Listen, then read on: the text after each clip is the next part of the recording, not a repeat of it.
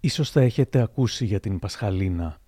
Μια γυναίκα που αγαπούσε το Θεό και τα όμορφα πράγματα. Η Πασχαλίνα Γαζή ήταν μια θεοσεβούμενη, ευγενική γυναίκα, μια μοδίστρα που δούλευε από τα σπίτια και από ό,τι βλέπουμε από τις αναρτήσεις της, ήταν αυτό που θα λέγαμε καλός άνθρωπος και μεγάλη καρδιά. Η τελευταία της ανάρτηση είναι μια φωτογραφία δύο ανθρώπων με σύνδρομο Down, ενός μεγάλου και ενός παιδιού, και έγραφε. Και είπε ο Θεός: Θα σας στείλω χωρίς φτερά για να μην υποψιαστεί κανείς ότι είστε άγγελοι.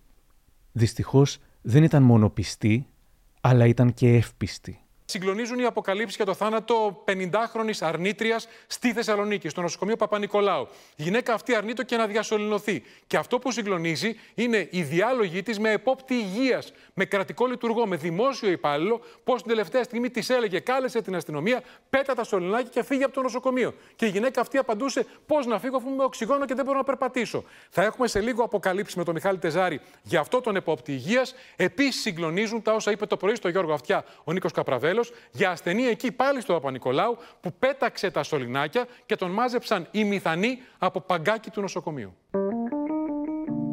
Είναι τα podcast της LiFO. Γεια χαρά. Είμαι ο Άρης Δημοκίδης και σας καλωσορίζω στα Μικροπράγματα, το podcast που κάθε φορά φιλοδοξεί να έχει κάτι ενδιαφέρον. Αν θέλετε να μας ακούτε, ακολουθήστε μας στο Spotify, τα Google ή τα Apple Podcasts.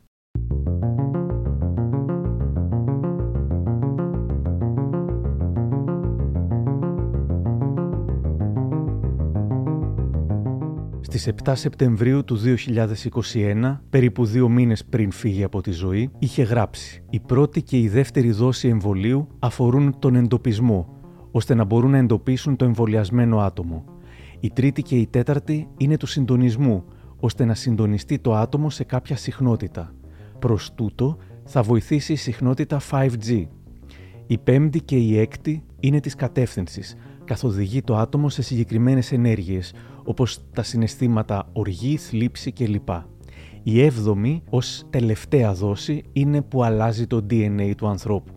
Οι δόσεις των εμβολίων είναι 7 όσο και τα μυστήρια της Εκκλησίας μας. Και αυτό τυχαίο. Δεν νομίζω. Συνολικά λοιπόν 7 δόσεις. Χαρακτηριστικά την 7η δόση την ονομάζουν τατού, το οποίο σημαίνει χάραγμα, χωρίς να σημαίνει ότι είναι το καθαυτό χάραγμα. Έτοιμο πλέον και το μικροτσίπ που θα δουλεύει με τα εμβόλια το οξύδιο του γραφενίου θα λειτουργεί ως κεραία ή αγωγός στο σώμα για ηλεκτρικά σήματα που προέρχονται από το τσίπ που θα εμφυτευτεί στο σώμα σας στην 7η δόση. Ο Μπουρλά μίλησε σήμερα για τρεις δόσεις κατέτος μέχρι το τελικό χάραγμα. Η Σουηδία έχει τεστάρει το τσίπ σε πειραματόζωα, τώρα περνάνε το εμβόλιο στην υπόλοιπη ανθρωπότητα. Αυτά θα ενωθούν στο τελικό χάραγμα και στο τέλος της ανάρτησης της Πασχαλίνας η πηγή από την οποία τα αντέγραψε. Ομάδα υγειονομικών Viber, ό,τι και αν σημαίνει αυτό και όποιος και αν κρύβεται πίσω από αυτήν. Στο «Γιατί έφυγε από τη ζωή η Πασχαλίνα», μια σελίδα στο facebook που έφτιαξε η χρήστρια Κατερίνα Τιρ, μπορεί να δει κανείς την ιστορία να ξεδιπλώνεται και να βγάλει τα όποια συμπεράσματά του. Η χρήστρια που έφτιαξε τη σελίδα καλεί μέσω Facebook όλες τις αρμόδιες αρχές και τους εισαγγελείς να παρέμβουν. Στο τέλος του podcast θα αναφέρω τις εξελίξεις που έχουν υπάρξει έκτοτε. Διαβάζω από τη σελίδα της Κατερίνα Τιερ τα ενδιαφέροντα σημεία για την Πασχαλίνα, αλλά και τις σχετικές αναρτήσεις της, οι οποίες επισυνάπτονται.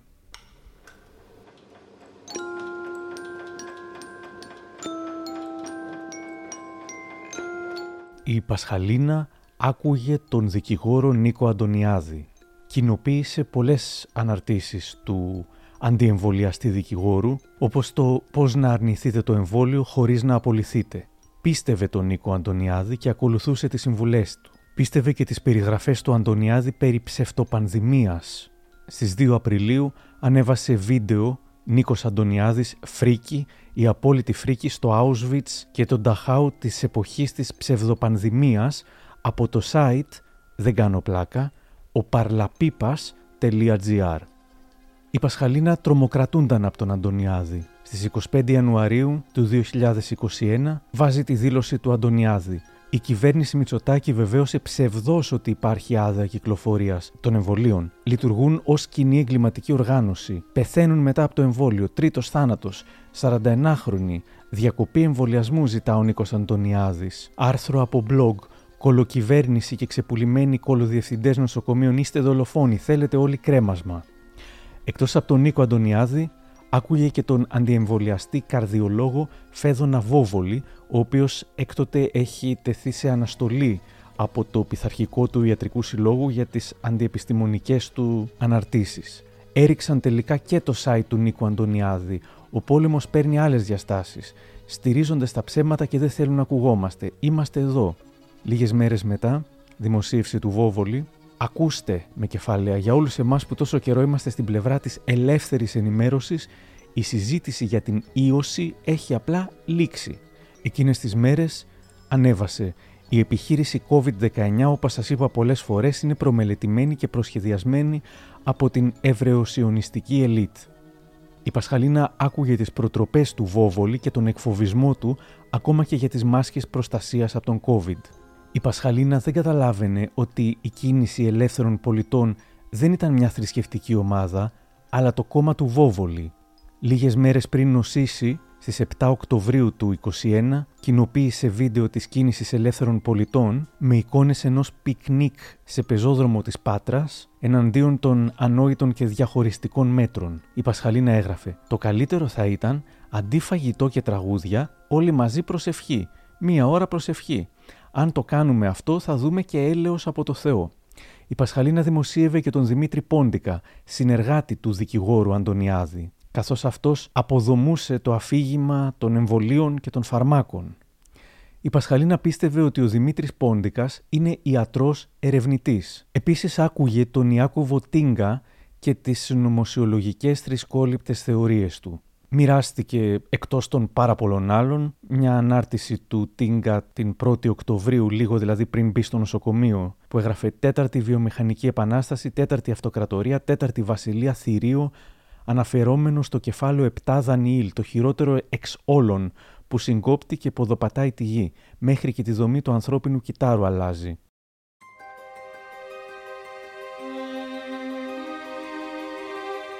Η Πασχαλίνα άκουγε και την Μαριάννα Ευαγγέλου και τις δικές της συνωμοσιολογικές θεωρίες για την υγεία. 30 Μαρτίου του 2021. Από Μαριάννα Ευαγγέλου υπάρχει διάχυτη ανησυχία για τα νανοσωματίδια που υπάρχουν στα διαγνωστικά τεστ.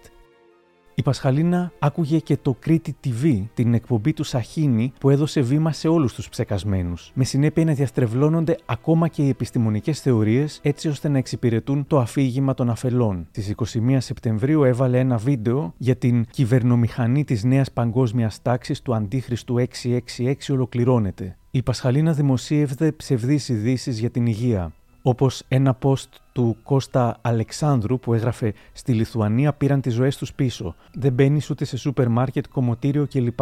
Άκουγε και τον Έλληνα Ιθαγενή που του έδωσε βήμα ο Παπαδάκης στον αντένα. Πρόπερση λοιπόν, ποιος σας είπε πρόπερση, όταν νοσήσατε από κάποια γρήπη και την περάσετε στο σπίτι με τσαγάκι και σούπα, δεν ήταν κορονοϊός. Μα τι είναι αυτά που λέτε τώρα, έχετε την επιστημονική γνώση για να τα λέτε όλα αυτά τα πράγματα που λέτε; Επειδή μπήκατε στο διαδίκτυο και είδατε τρεις ανθρώπου. Έχω σχηματίσει την άποψή μου, σαν νοήμων όν, έχω σχηματίσει την άποψή μου, έχω ακούσει και τη μία μεριά, έχω ακούσει και την άλλη άκουγε τον ραδιοσταθμό της Θεσσαλονίκης Focus FM που έδωσε βήμα σε πάρα πολλούς αντιεμβολιαστές. Πιστοποιητικό παγίδα, δικηγόρος Δήμος Θανάσουλας στον Focus FM. Προσοχή, ακούστε τον. Διάβαζε Pro News και μοιραζόταν βίντεο με τίτλους όπως «Γερμανός ιολόγος, οι εμβολιασμοί είναι το μεγαλύτερο παγκόσμιο πείραμα». Διάβαζε την Καλλιόπη Σουφλή των Αττικών Νέων. Είχε γράψει η Σουφλή «Τι συμβαίνει σε πασίγνωστο μεγάλο νοσοκομείο της Αθήνας και οι γιατροί είναι ανάστατοι» μικρά παιδιά σε κόμμα από το εμβόλιο; Η Πασχαλίνα σχολίασε τότε. Χριστέ μου και Παναγία μου, μας ξεκληρίζουν και εμείς δεν κάνουμε τίποτα απολύτως και καθόμαστε και ακούμε ορισμένους να μας λένε μην αγχώνεστε και τέτοια. Είμαστε άξιοι της μοίρας μας. Δολοφονούν παιδιά. Ακούτε, παιδιά; Άκουγε επίσης τις αποδεδειγμένα βλακώδεις θεωρίες του Σουκχαρίτ Μπακτή και έγραφε: Σταματήστε να φοράτε αυτές τις μάσκες. Βλάπτουν το ανοσοποιητικό σύστημά σας. Είναι ένας αργός θάνατος παραπομπή στο blog Τρελογιάννης.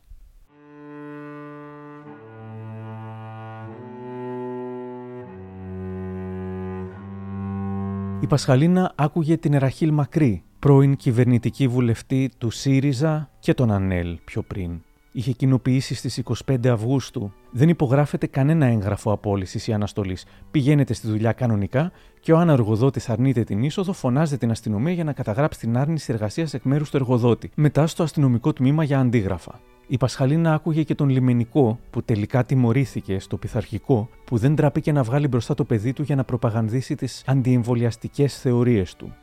Αλλά οι χειρότεροι είστε εσείς οι γονείς που φημώσατε σήμερα τα παιδιά σας. Ξυπνήστε πρόβατα! Και ο παπάς έβαλε μάσκα. Ποιο αγιασμό αυτός θα κάνει; Τους παπάδες με τις μάσκες δεν πάμε.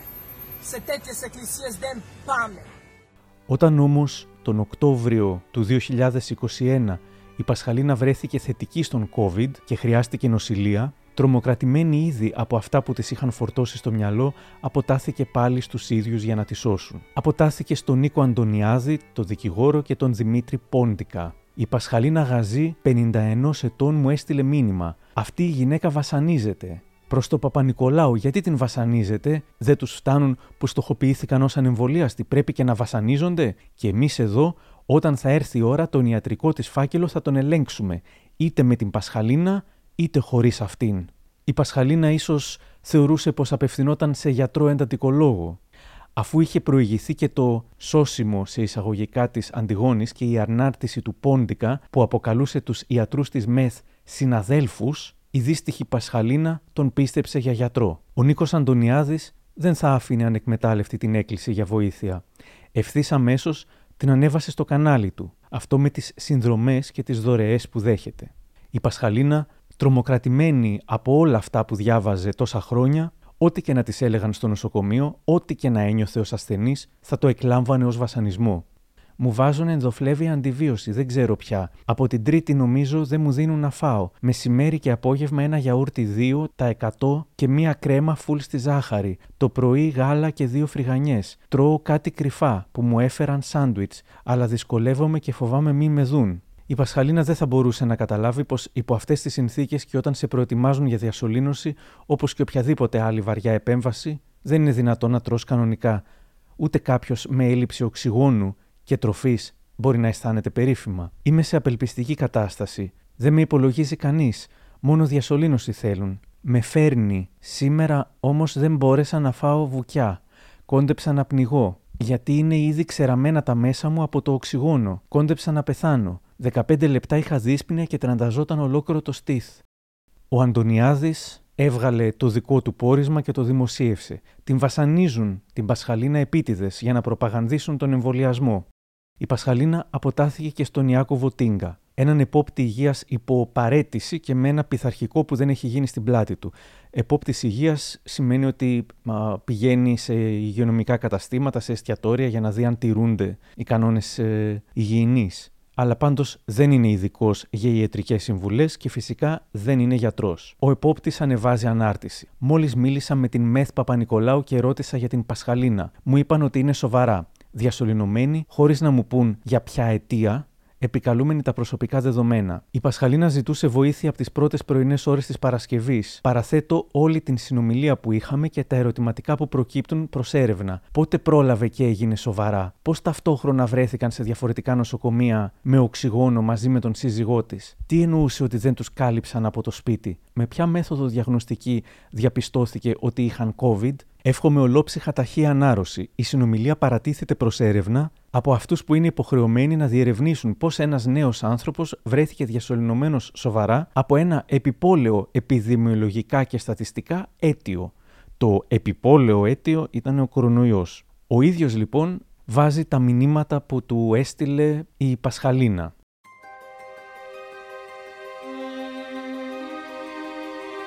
Κύριε Τίγκα, Είμαι Παπα-Νικολάου. Θέλουν να με διασωληνώσουν. Μπορείτε να με βοηθήσετε. Β' πνευμονολογική Παπα-Νικολάου 209 θάλαμος. Τι έπαθες, της λέει αυτός. Υπέγραψε και φύγε. Μη δεχτείς. Δεν μπορούν χωρίς συνένεση να σου κάνουν τίποτα. Κάλεσε αστυνομία. Υπέγραψε και ανάλαβε την ευθύνη. Πώς να καλέσω αστυνομία, αφού είμαι με οξυγόνο; Δεν μπορώ καν να μιλήσω. Και έχω ανάγκη από οξυγόνο. Στο σπίτι πήρα, αλλά δεν μας κάλυψαν. Και ο σύζυγός μου είναι στο Ιπποκράτιο και αυτός με οξυγόνο. Αντί να συζητήσει και να πάρει εξηγήσεις από τους γιατρούς του νοσοκομείου, η Πασχαλίνα προσπαθούσε να βγάλει άκρη με τον επόπτη υγείας. Τι πάθατε, ο επόπτης υγείας έχει αρχίσει να γίνεται λίγο πιο προσεκτικός.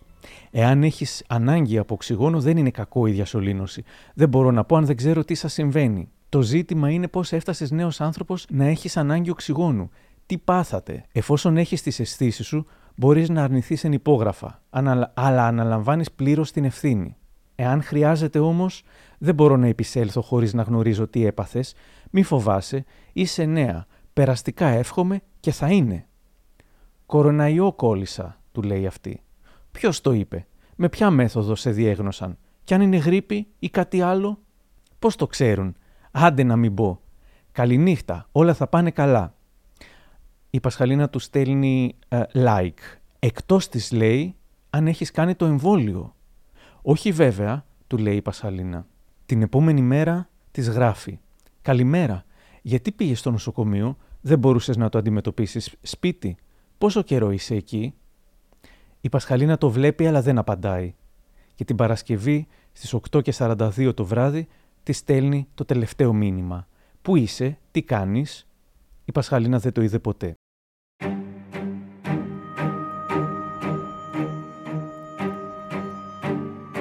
Η Πασχαλίνα όμως είχε διαδικτυακούς φίλους των ίδιων αντιεμβολιαστικών απόψεων και ανέλαβαν να διαδώσουν την υπόθεση ώστε να μην εφαρμοστεί η ίστατη προσπάθεια των γιατρών να τη σώσουν με διασωλήνωση. Μια φίλη της γράφει στις 26 Οκτωβρίου. Η Πασχαλίνα είναι φίλη μου. Όποιος θέλει, σας παρακαλώ από τους φίλους μου κοινοποιεί να γίνει γνωστό. Ζητούσε βοήθεια απεγνωσμένα. Και ενώ ήταν καλύτερα, θα έβγαινε χθες Δευτέρα. Δεν ξέρουμε με ποια απόδειξη το λέει αυτό. Την Παρασκευή τη νύχτα στα μουλοχτά την πήγαν για διασωλήνωση. Οι φίλοι της πίστευαν ότι τα νοσοκομεία είχαν γίνει για να σκοτώνουν κόσμο. Τέτοια εντολή έχουν, γράφει μια σχολιάστρια, να πεθαίνουν κόσμο, τα κτίνη. Και ως καλοί χριστιανοί, το πρώτο που σκέφτονται είναι να πάρουν τα όπλα να τα βάλουν με τους γιατρούς, με το νοσηλευτικό προσωπικό, με όποιον βρουν. Θα αρχίσουμε να παίρνουμε τα όπλα, μου φαίνεται, γράφει κάποιος με θυμωμένες φατσούλες. Εκτελούν εντολές. Το πρωτόκολλο του θανάτου, γράφει άλλος. Είναι μια φράση που είχε ακουστεί από τον δικηγόρο Αντωνιάδη. Όταν αρχίζουν τα σκούρα, οι αντιεμβολιαστές του Facebook επικαλούνται ό,τι υπάρχει σε Άγιους Πατέρες, ενώ οι ίδιοι δεν έκαναν τίποτα για να σωθούν με την πρόληψη της επιστήμης. Προσευχηθείτε, σας παρακαλώ όλοι. Ο Άγιος Εφρέμ να τη βοηθήσει και ο Άγιος Νεκτάριος, μεγάλη χάρη τους. Πάτε στον Πάτερ Δημήτριο, στο Λικαβιτό, να διαβάσει και να σταυρώσει το όνομά της, της κοπέλας. Κάντε όλη προσευχή του, του Αγίου Ιούδα, του Θαδέου. Πιστέψτε και θα γίνει το θαύμα. Κάποιοι συνεχίζουν να μιλάνε ανοιχτά για όπλα εναντίον των νοσοκομείων. Έρε καραμπίνα που θέλετε εκεί στα νοσοκομεία, έτοιμος είναι ο κόσμος με τη σκανδάλη στο χέρι. Ο Αντωνιάδης χρησιμοποιείται σε κάθε δεύτερη λέξη στην κουβέντα τους. Ενημέρωσε τον δικηγόρο Αντωνιάδη. Είναι ενημερωμένος, Κατερίνα μου, λέει μια φίλη της. Τι να πρωτοκάνει, έχουμε κινητοποιήσει τα πάντα. Ειρήνη, χτες μίλησα με την σύζυγο του Αντωνιάδη. Μου είπε ότι είναι σε επαφή με τους συγγενείς. Η συζήτηση έγινε στα σχόλια με αφορμή τις δημοσιεύσεις της Εριέτας που λίγο πολύ κατηγορούν τον Αντωνιάδη ότι άργησε. Έλεος δηλαδή. Ας της πει κάποιος να το βουλώσει και να σταματήσει τις κατηγορίες. Συγγνώμη κιόλας, αλλά τέτοιες ώρες αυτό το ύφος του κατήγορου δεν χρειαζόμαστε. Γίνεται ένας μικροεμφύλιος στην τάξη των φαν του Αντωνιάδη. Μαράκι μου, OK, okay, η Εριέτα δεν το εννοούσε έτσι, ούτε κατηγόρησε, πιστεύω, τον Αντωνιάδη. σω παρεξηγήθηκαν τα λόγια της. Κάνει ό,τι μπορεί. Όλα τα παιδιά είμαστε με ένα τηλέφωνο στο χέρι. Πιστεύω ότι ο Αντωνιάδης θα μπορούσε να κάνει κάτι πιο γρήγορα πριν διασωληνωθεί η Πασχαλίνα, αλλά και αυτός ένα άτομο είναι. Τι να προλάβει. Τι να πω. Ό,τι πει ο κύριος. Όχι η ειρήνη μας, δεν θα μπορούσε να κάνει κάτι αυτός. Δεν είναι μόνο η Πασχαλίνα μας αυτή τη θέση. Ο Αντωνιάδης κατακλείζεται από χιλιάδες σως και τρέχει και όλες τις άλλες μηνύσεις, εξώδικα κλπ. που αφορούν υγειονομικούς, παιδιά, σχολεία κ.ο.κ. Επομένως, ας μην ξανακουστεί αυτό το θα μπορούσε ο Αντωνιάδης. Αυτό που έχει σημασία είναι να είναι οι συγγενεί σε επαφή με τον Αντωνιάδη. Προς το παρόν, αναμένουμε το θέλημα του κυρίου. Ακόμα στο νοσοκομείο είναι η γυναίκα. Νόμιζα ότι είχε τελειώσει το θέμα, είχε κάνει σχετική ανάρτηση και ο Αντωνιάδης. Ακόμα δυστυχώς διασωληνωμένη. Έχω άσθμα 15 χρόνια. Παίρνω εισπνεώμενα και όλα δόξα τω Θεώ καλά. Στη συγκεκριμένη τι γίνεται, υπάρχουν ειδικά βότανα για το άσθμα. Ακούμε προσοχή. Όταν ξεφεύγει η κατάσταση, αρχίζουν να γράφουν. Φωνιάδες, συχαμένα σκουλίκια,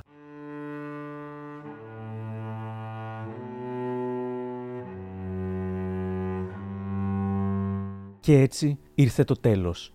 Έφυγε η Πασχαλίνα αδικώντας τον εαυτό της και χάνοντας τη ζωή της, που σύμφωνα με την πίστη της είναι δώρο Θεού. Άδικα, χωρίς να κάνει ό,τι ήταν απαραίτητο να εμβολιαστεί για να μην φτάσει καν στο νοσοκομείο, γιατί πίστηκε από επιτίδιους ότι είναι καλύτερο το ρίσκο της φυσικής ανοσίας και ότι το εμβόλιο δεν είναι καλό.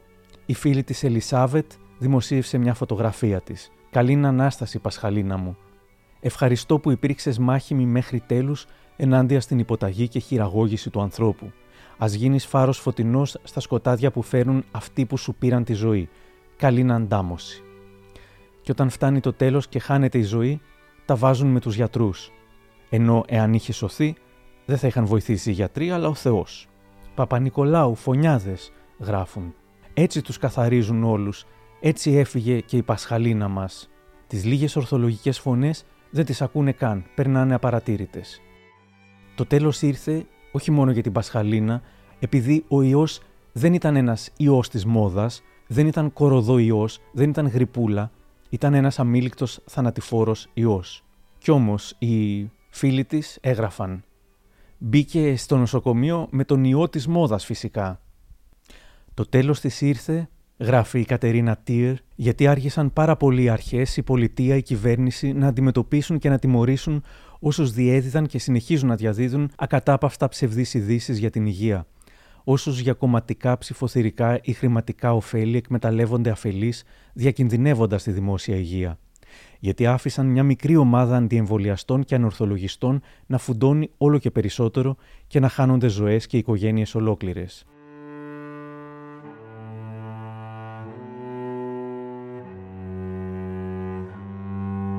Αποχαιρετιστήριος επίλογος της Μαρκέλας Κομνηνού.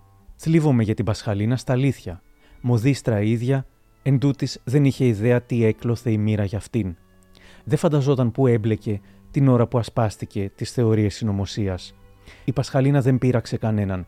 Μια απλοϊκή, εύπιστη γυναίκα ήταν που βασικά Αγίους ανέβαζε στο προφίλ της και θαύματα. Κανέναν δεν ενοχλούσε. Το κρίμα της να πιστεύει σε μωρά που γεννήθηκαν με ουρά μετά από τον εμβολιασμό της μάνας τους ή το να βασίζεται στις υποσχέσεις ενός ψευτομεσία, το πλήρωσε με τη ζωή της. Ώρα πια να πληρώσουν και αυτοί που οδηγούν τις πασχαλίνες αυτού του τόπου με μαθηματική ακρίβεια στο θάνατο εκμεταλλευόμενοι την αφέλειά τους. Μετά το θάνατο της Πασχαλίνας, ο επόπτης υγείας έγραψε «Έφυγε πριν από λίγο η Πασχαλίνα. Μακάρι οι εν κυρίω αποθνίσκοντες ή να αναπαύονται εκ των κόπων αυτών. Τα δε έργα αυτών ακολουθεί με ταυτόν. Καλή Ανάσταση Πασχαλίνα και καλή αντάμωση. Οι φωνιάδες σου θα πληρώσουν». Επαναλαμβάνω το πώς τελείωνε την ανάρτησή του ο επόπτης υγείας οι φωνιάδες σου θα πληρώσουν. Προτρέψαμε όσο το δυνατόν περισσότερο κόσμο να απέχει από τη λήψη των σκευασμάτων αυτών και είπαμε ότι πρόκειται για γενετικά τροποποιημένα σκευάσματα που στόχο έχουν την ε, τροποποίηση του ανθρώπινου DNA. Αναρτήσεις σαν αυτές, όπως και τα μηνύματα καθοδήγησης που αντάλλασε με 59χρονη ασθενή, προκάλεσαν την εισαγγελική παρέμβαση.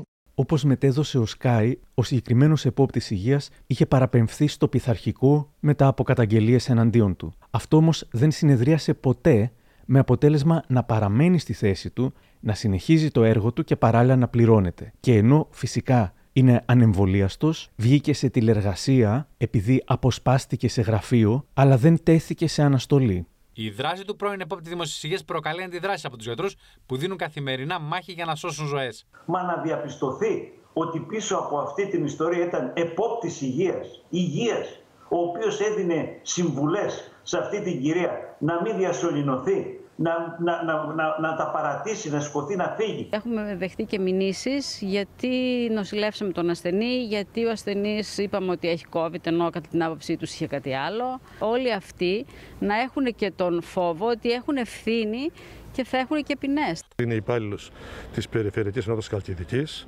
Μιλήσαμε άμεσα με τον εισαγγελέα να μάθουμε τις κατηγορίες του για να εφαρμόσουμε και εμείς τα πειθαρχικά παραπτώματα που πρέπει να του κάνουμε. Τώρα ο επόπτης υποστηρίζει ότι δεν φέρει την παραμικρή ευθύνη για την τροπή που πήραν τα πράγματα.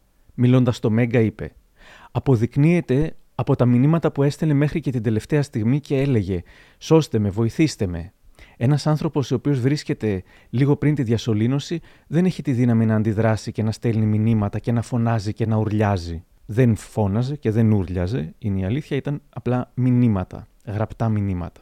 Ο υπόπτης υγείας παραδέχεται πως είχε προτρέψει την ασθενή να φύγει από το νοσοκομείο, αλλά της είχε επισημάνει πως την ευθύνη για τα όσα θα συμβούν θα έχει εκείνη. Αμετανόητος ακόμη και μετά το θάνατο της 51χρονη ανεμβολίας της, την οποία φέρεται να συμβούλευε να μην διασωληνωθεί, όπως προκύπτει από τα μηνύματα που ο ίδιος δημοσιοποίησε, με πρόσφατη ανάρτησή του στο διαδίκτυο, συνεχίζει να προτρέπει σε άρνηση των εμβολίων. Συνεχίζω να προτρέπω τους ανθρώπους να απέχουν από τα άνω σκευάσματα και τις επαναληπτικές δόσεις τους, να σεβαστούν τον κώδικα της ζωής, το DNA τους. Οι γιατροί που την παρακολουθούσαν κάνουν λόγο για συστηματική καθοδήγηση μέσω κινητού τηλεφώνου από τον επόπτη υγείας. Η Πασχαλίνα δεν ήθελε να διασωληνωθεί, αρνιόταν και ήταν γενικά αντιδραστική, εριστική κτλ. Προφανώς έπαιρνε και κάποια καθοδήγηση απ' έξω. Όπως αποδείχτηκε τώρα με τα κινητά τηλέφωνα. Αρνιόταν και έφτασε μέχρι το τέλος. Όταν έφτασε στο τέλος, έτοιμη για διασωλήνωση, έγινε η διασωλήνωση. Έλεγε «Αρνούμε να διασωληνωθώ, δεν θέλω να διασωληνωθώ», αλλά δεν υπέγραφε κιόλας την άρνησή της, ανέφερε ο Αδαμάντιος Χλωρός, υπεύθυνος κλινικής COVID στο νοσοκομείο Παπα-Νικολάου. Σοκάρουν τα λόγια της μητέρας της στον Α. Λέει πως ήταν θέλημα Θεού να φύγει από τη ζωή το παιδί της και παραδέχεται πως η κόρη της δεν ήθελε να διασωληνωθεί. Ζητούσε βοήθεια ότι τη διασωληνώσανε με το ζόρι. Δεν ήθελε να διασωληνωθεί και έγινε μεγάλη πάλι μεταξύ τους. Ήταν αρνήτρια κατά του εμβολίου, κατά τα τεστ, όλα κατά. Ήταν θέλημα Θεού. Ο Θεός ήθελε να την πάρει. Πιστεύετε ότι μπορεί να κάνατε κάποιο λάθος και να έπρεπε να εμβολιαστεί; Όχι, όχι, ούτε μία στο εκατομμύριο. Όχι, το εμβόλιο δεν είναι καλό. Ο υπόπτης υγείας έχει φτάσει στο σημείο να ζητήσει την παρέμβαση του εισαγγελέα εναντίον του νοσοκομείου Παπα-Νικολάου. Θα πρέπει να στραφεί η έρευνα στο νοσοκομείο Παπα-Νικολάου, διότι διασωληνώθηκε χωρίς τη θέλησή της. Και αν δεν στραφεί προς τα εκεί, θα έχει διαπράξει ο ίδιος ο εισαγγελέας εγκλήματα, υποστηρίζει. Την ίδια ώρα, σε εξέλιξη βρίσκεται η εισαγγελική έρευνα για τη δράση του. Ο προϊστάμενος της Αγγελίας Πρωτοδικών Θεσσαλονίκης, Παναγιώτης Παναγιοτόπουλος, διέταξε γενικευμένη και επίγουσα έρευνα με πρωταρχικό στόχο να περιοριστεί η δραστηριότητα του συγκεκριμένου ατόμου. Εδώ θα μπορούσε να βοηθήσει και το Facebook, το οποίο τον άφηνε ανενόχλητο να διαδίδει όσα διαδίδει τόσο καιρό. Αυτή ήταν δική μου σημείωση. Και να προστατευτεί η ζωή των πολιτών. Πλέον ο εισαγγελέας διερευνά το βασικότερο από όλα, που είναι τι συμμετοχή είχε ο άνθρωπος αυτός στο βαρύτατο αδίκημα της ανθρωποκτονίας.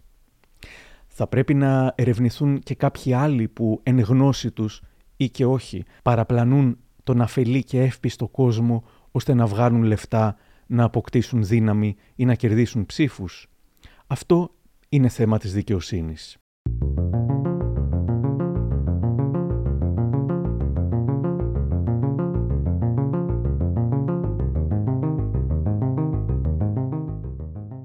Κάπου εδώ τελειώσαμε. Αν θέλετε να μας ακούτε, ακολουθήστε μας στο Spotify, τα Google και τα Apple Podcasts. Γεια χαρά!